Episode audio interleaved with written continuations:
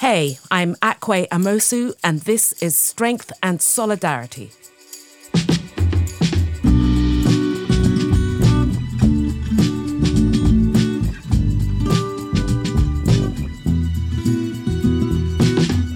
Strength and Solidarity is a podcast about the people and ideas driving and disrupting human rights work around the world.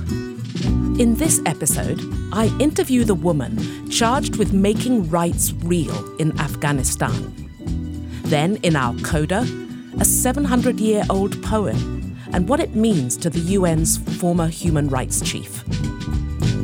But first, as I hope to do in every episode, I want to check in with Chris Stone, my colleague here at Strength and Solidarity, and see what's been catching his attention lately.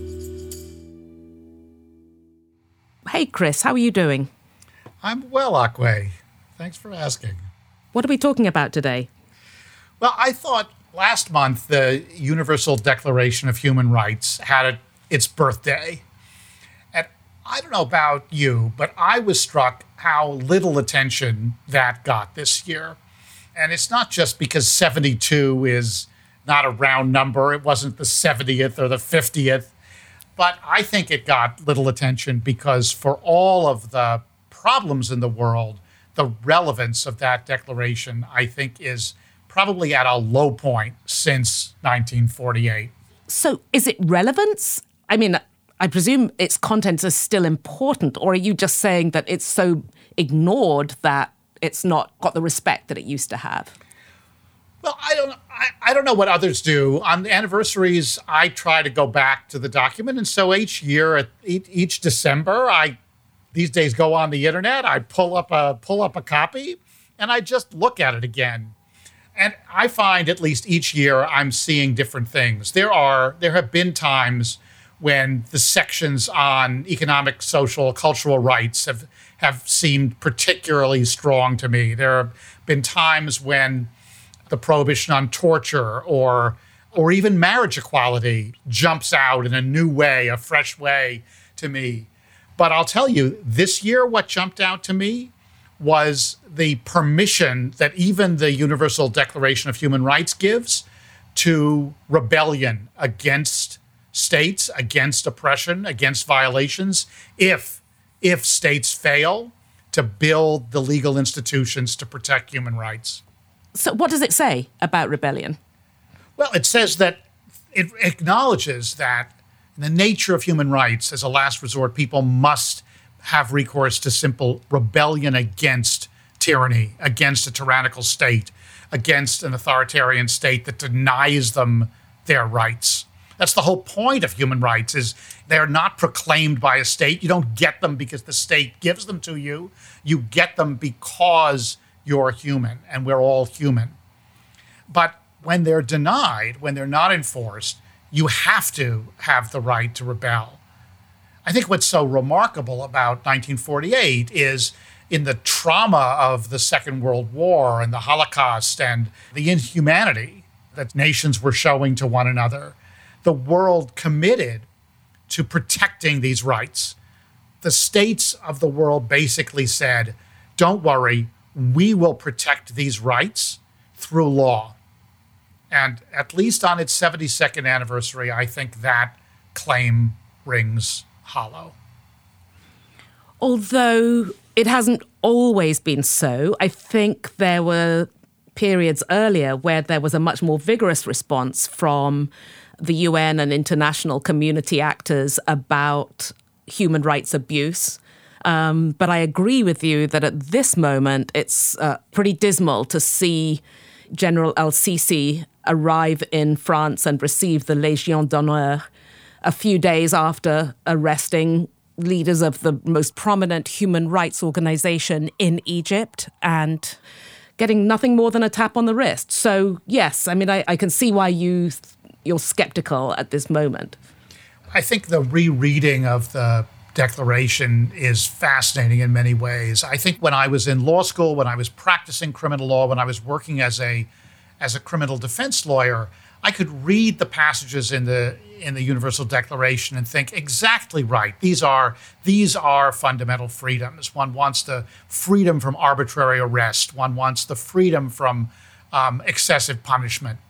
But today I read them and think these are a very narrow conception. These are clearly rooted in a Western European Enlightenment tradition, and they don't speak to the traditions, the world global traditions that also promise rights, that also speak of dignity, that also promise protection, but that come out of other traditions around the world. There have been a number of critiques in recent years of the human rights field, and to the extent that people started talking about this being the end times for human rights, as though the idea itself was somehow outmoded or had lost its focus.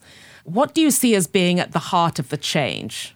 Well, I think the I think the international institutions, um, in some ways, have exhausted their commitment to human rights, and the and the states that stand behind them are not standing tall. So, at least I find the declaration itself uh, may well be uh, may well be at the end of its useful life. Human rights, as a as an idea, as a claim, are hardly at the end of their of, of, of their run. They, I think, have lots of power, lots of energy left in them. But the frameworks, the international institutions that were built up from the commitments in the Universal Declaration, they may well have, have been exhausted.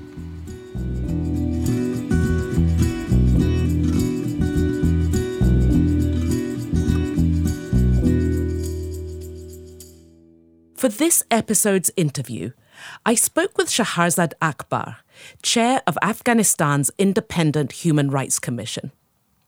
I first met Shaharzad five years ago when she was leading the Open Society's foundation in Afghanistan.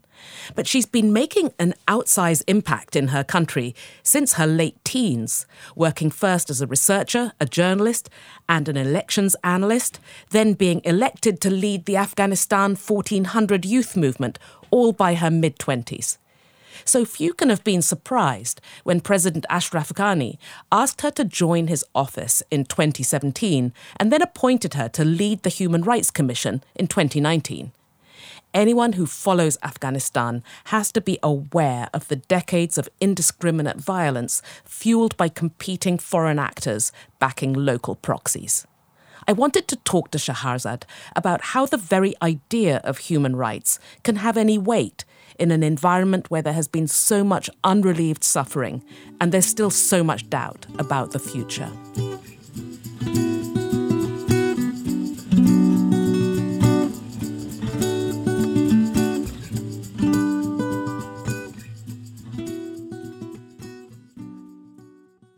Shaharzad Akbar, welcome to Strength and Solidarity. Thank you. Last time we spoke, perhaps three years ago, you were about to move into President Ashraf Ghani's team, which I think was your first time in a government role. But you've actually been engaged in some form or another in defending rights for the whole of the past decade. How would you assess what's been achieved in terms of securing rights in the 20 years since the end of Taliban rule? Thank you, Akwe. So, in terms of securing rights for Afghan citizens in the past 20 years, where we have had the greatest progress is actually the legal framework.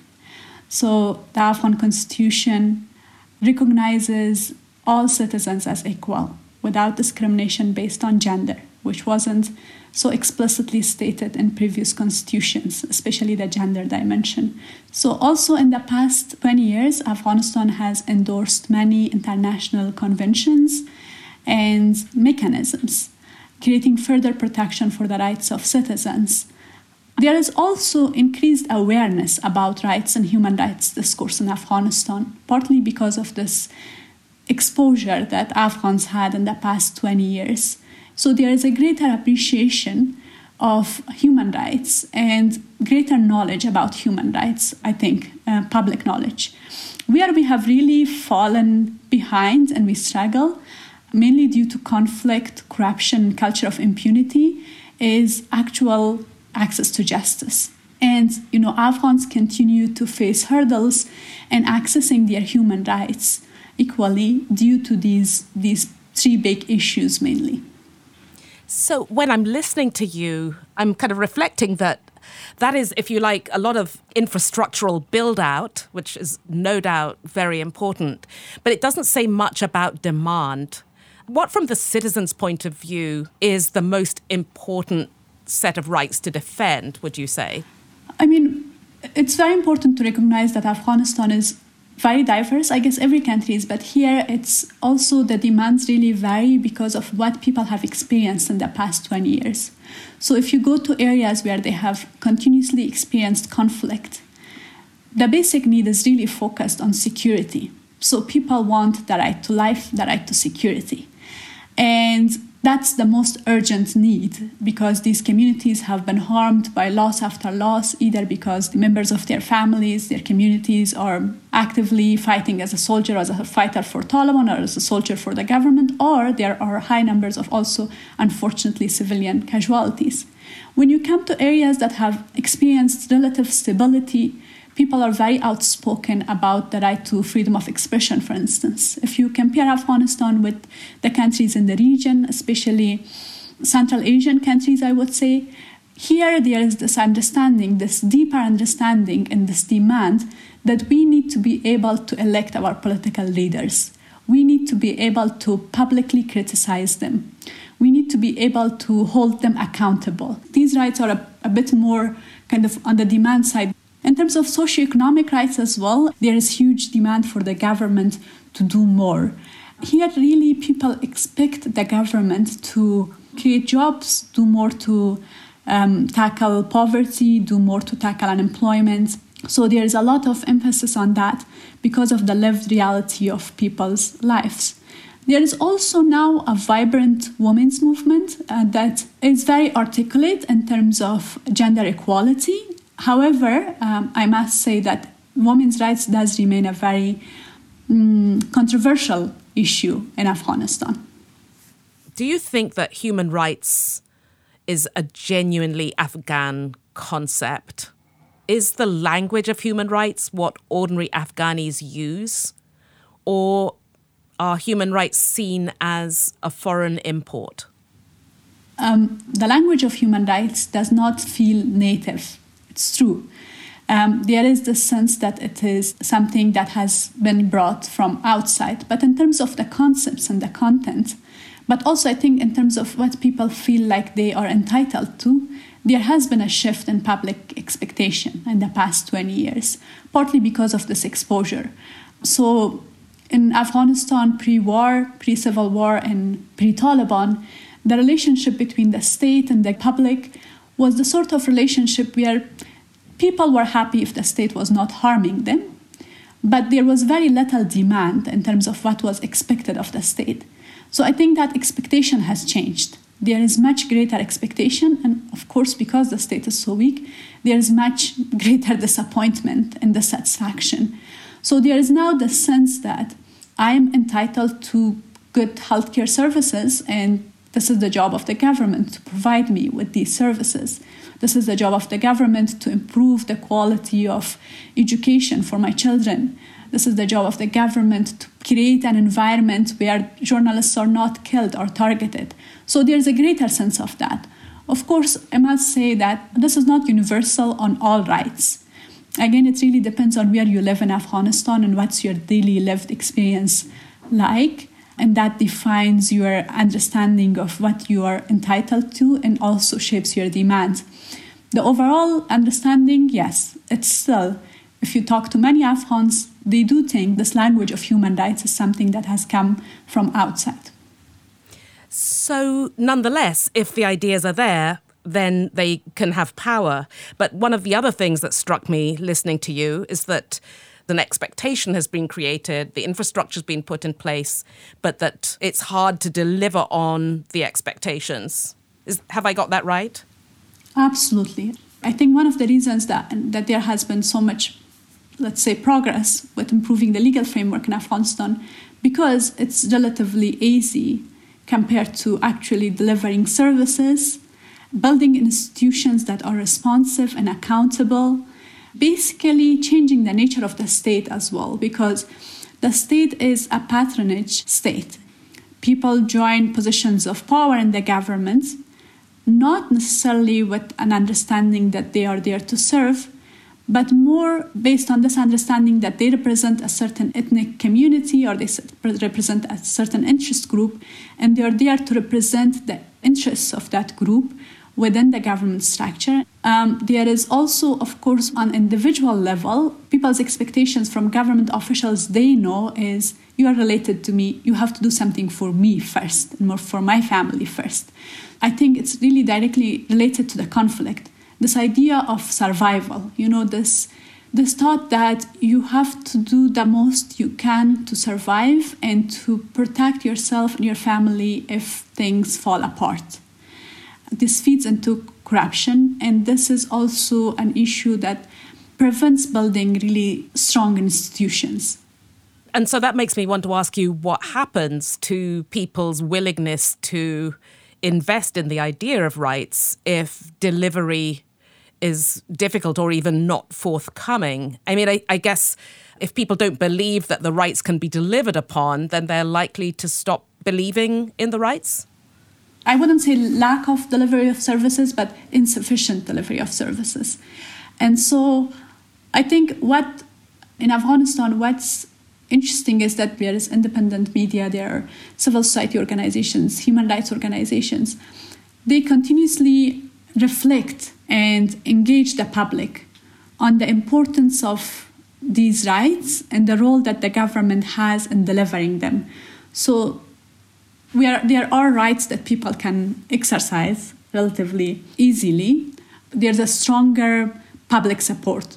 But in areas where it's very difficult for people to access these rights, in some areas it seems like people have even given up and that's the that's the most challenging part of the work that we do is for instance in in combating culture of impunity because there has been such a level of disappointment and delivery of justice and, and such a strong culture of impunity that it's hard to keep that demand alive and so for you leading the human rights commission that must really put you in quite a tough place. I mean, you know that your job is to challenge that impunity, but you are constrained.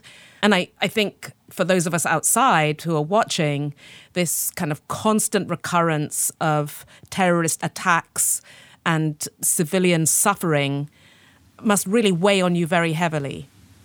It's it's extremely difficult because we we in the commission we document and we report and we advocate for better protection of civilians. But because we are one of those organizations who is constantly outspoken about this people expect us to also do more right and many times even in my conversations with our with our local media i have to explain well the commission doesn't have a police force that's the job of Attorney General's office. This is the job of the Supreme Court. So, in a way, by being responsive, by kind of raising the voice on these issues, we bring a lot of attention to the Commission and its work, but not all of that attention is supportive in a sense because people feel like, okay, what else can you do? You're talking about civilian casualties. That's not enough. Why can't you stop them? and it's hard it's really really difficult i mean after public engagements or engagements with media usually i feel drained for hours because on the one hand i see the sense of helplessness that people have and the anger that people have but i also know that our mandate and our work only takes us this far and many other people have to be doing what they are doing better for these people to have access to justice, to have access to security, to truly live dignified lives. For instance, on civilian casualties, unfortunately, I think even I can say that hardly a day goes by without news of some form of harm to civilians. And we feel that it's important that we constantly speak up about this and make this an issue and keep this an issue and not allow indifference to creep in and hold the government accountable and the authorities accountable.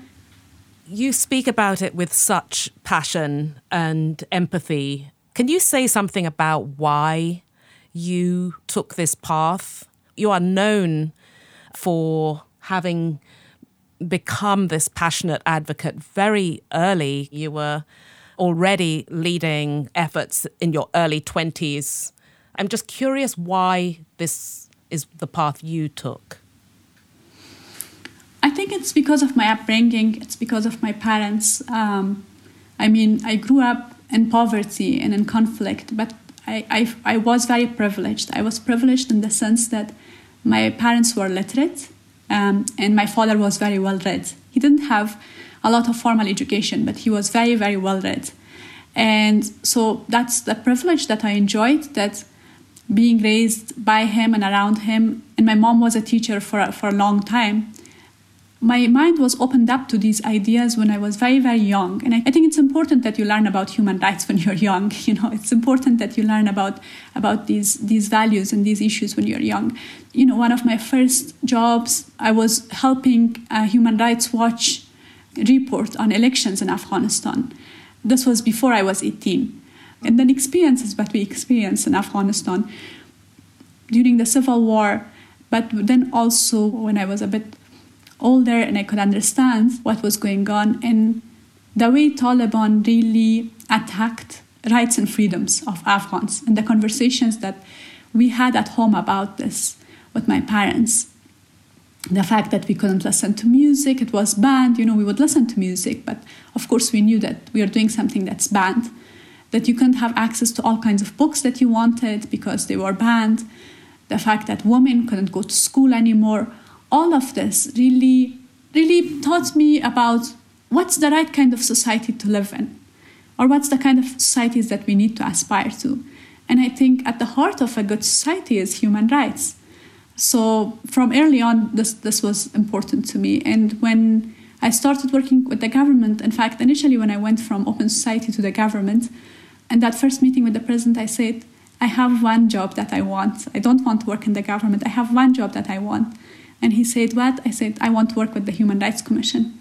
He said, Well, the term for the current commissioners will be over in a year and then we can discuss it. So even when I went to work with President Ghani, my end goal was to end up in the Human Rights Commission, in some capacity in the Human Rights Commission.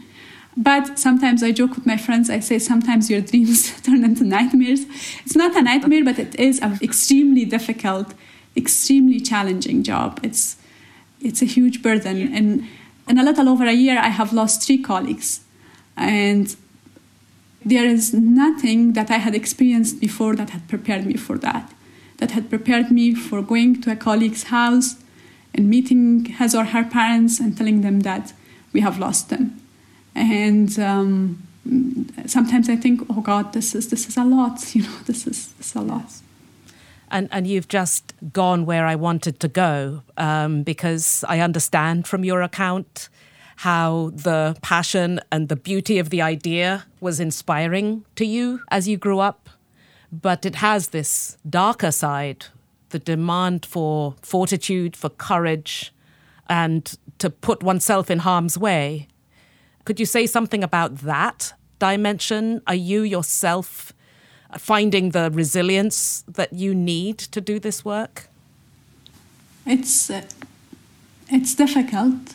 Country in conflict, and it's basically when you leave in the morning, you don't know if you'll come back in the evening every single day, and that's hard for everyone. If you're a shopkeeper, if you're a businessman, if you're a, a clerk, the risk is always there, and it's there for all civilians. But what makes our work difficult uh, in the commission, I think, I mean, for me personally, it, I feel the burden is asking my, my colleagues, you know, across Afghanistan, we have 14 offices, to believe every day that something better is possible, to have that hope, while I don't have the evidence for that hope necessarily. So I'm asking them to risk their lives Akwe. I'm asking them to leave their house, risk their lives work for human rights, not knowing, not being able to tell them with certainty that the lives of their children will be better. I think this is what's different with working for human rights in Afghanistan. Maybe if you work in another country where there is a prospect of political stability, you think, okay, things are harsh now, but you know, the laws are unequal, but we are slowly fight and change them and will improve government's responsibility and you know accountability. But here, because of the conflict and the uncertainty that that creates, I can't tell my colleagues with certainty, you know, you're risking your lives, but be certain that things will improve. So that's difficult. And the other aspect is that, of course, because of this job, the promotion aspect of our work gives me great joy. Seeing how we increase awareness, seeing how we educate new groups of people or engage with new groups of people about human rights concepts, new communities, new segments. Parts of our work that also relate to monitoring gives me joy because I see actually how our monitoring acts as a prevention. So if we are visiting the place of detention, that means people are not being tortured. You know, sometimes there are weeks when I think one day at a time. Today I'm just gonna try to to take care of today, what I have to do today, and and then I'll think about the rest tomorrow. And of course, I have goals for months and week for weeks and months and, and years.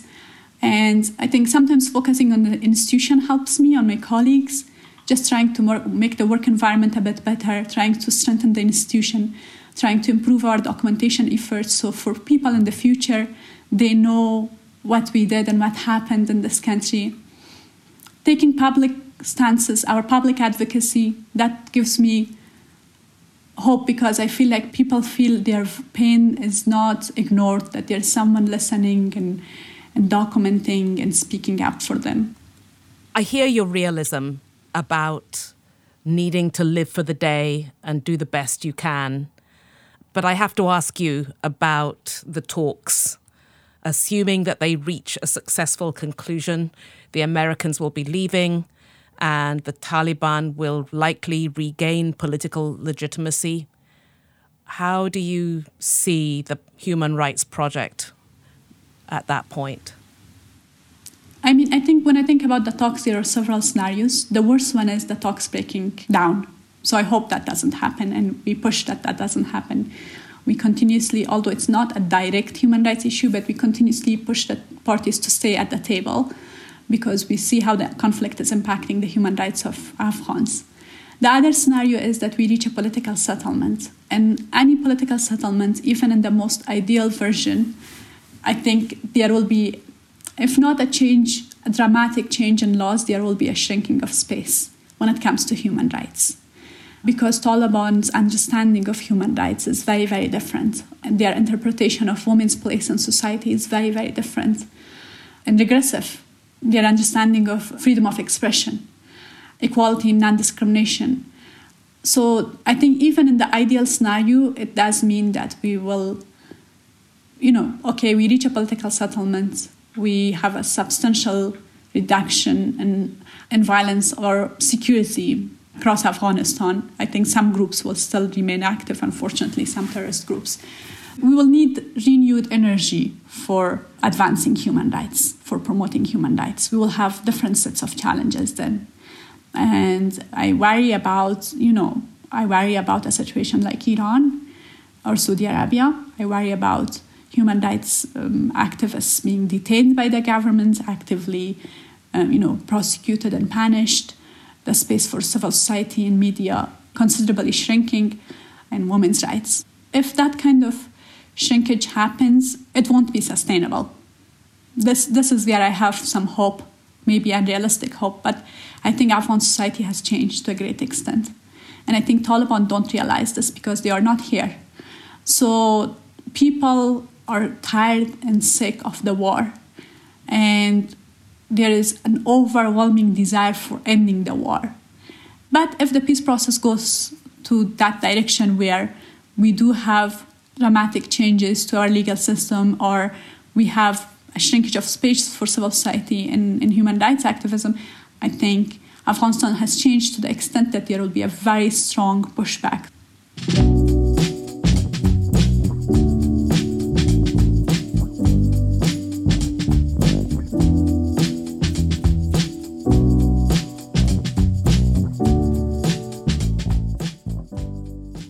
Shaharzad Akbar, chairperson of the Afghanistan Independent Human Rights Commission. And now for the Coda, our regular segment where someone working in the human rights space shares something that gives them inspiration or insight into the work they do. Maybe a poem, a proverb, a quotation, or perhaps a piece of music that relates to their passion for rights and justice. Until 2018, Zeid Ra'ad Al Hussein was the UN's High Commissioner for Human Rights a role in which he worked to hold governments accountable for fulfilling their obligations to uphold rights. Here he is with a chance discovery.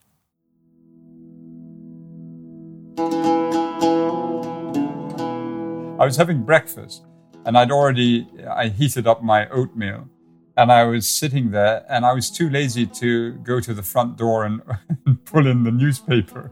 So I was looking for something to read. I was sitting in the kitchen alone, and, and right behind me there I have a shelf uh, filled with books, and uh, and there happened to be a, a series of books um, on Hafiz's poetry, uh, Hafiz of Shiraz, the 14th century Persian poet. So I picked uh, one of the books, and I was leafing through it as I was uh, working my way through the the oatmeal, and I came across this delicious little uh, poem that spoke to me.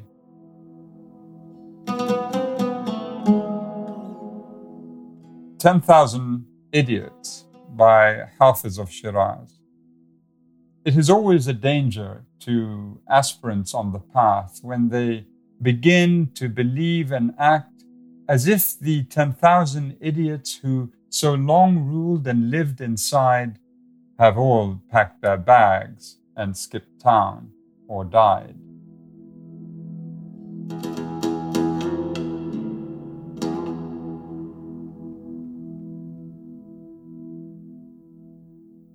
Well, I've always been someone drawn to lyricism, and the more lyrical, the better. And um, and so the poetry of Hafiz is lyrical. Uh, I mean, I'm I'm not reading it in the original uh, Persian or Farsi. I'm reading it in in English, and uh, even in English, the, the lyricism comes through. One of the themes that he commonly hits upon is hypocrisy, and and this in it comes through in the poem itself. Those of us who aspire to do good, to think in the right way, must do so humbly. That unless we are the victims of all forms of prejudice and discrimination and hatred and violence, uh, and we are supporting those who are, the victims who are, and who are standing up courageously and bravely, we have to be careful that we're not seen as arrogant, self righteous, pompous individuals. No one wants to hear it from people like us. And so we must advocate and support and speak about moral issues, but from a vantage point of humility. Uh, those who are defending their rights, those who are fighting the good cause every day, they have to be supported. And no one is in a position to judge whether they are, uh, uh you know, speaking strongly or not strong enough, because they are they are fighting for their their uh, livelihoods and they're fighting for their their people. But the rest of us, I think, need to be more humble.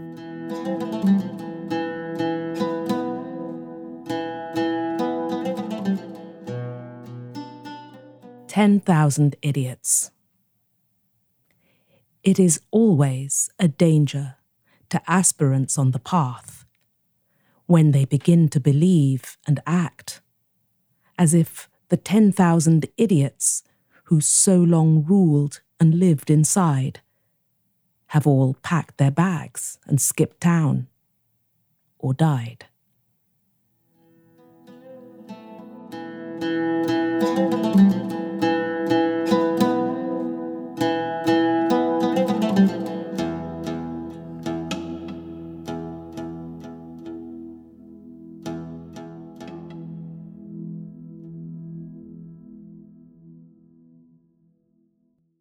Thanks to Zeid Ra'ad Al Hussein for sharing the poem 10,000 Idiots by 14th century Persian poet Hafez. And if you have a favourite item that relates to your own passion for rights and justice and would like to tell us about it, drop us a line at pod at strengthandsolidarity.org and tell us what's inspiring you.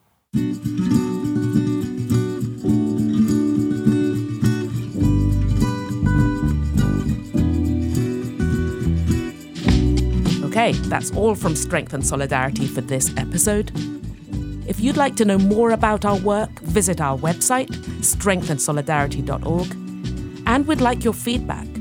Wherever you accessed us, you'll find a link or a form to tell us how we're doing.